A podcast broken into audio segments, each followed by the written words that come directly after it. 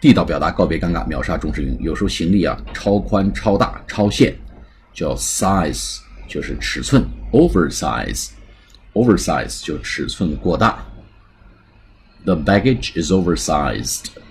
The baggage is oversized. 加个 ed, o v e r s i z e d. The baggage is oversized. We'll need to charge you more.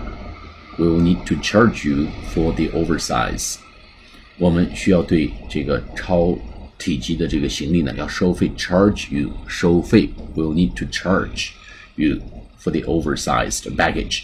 我们需要对超体积的这个行李呢加以收费。Oversized baggage 就是超体积、超大的行李。好，下次节目再见，谢谢大家。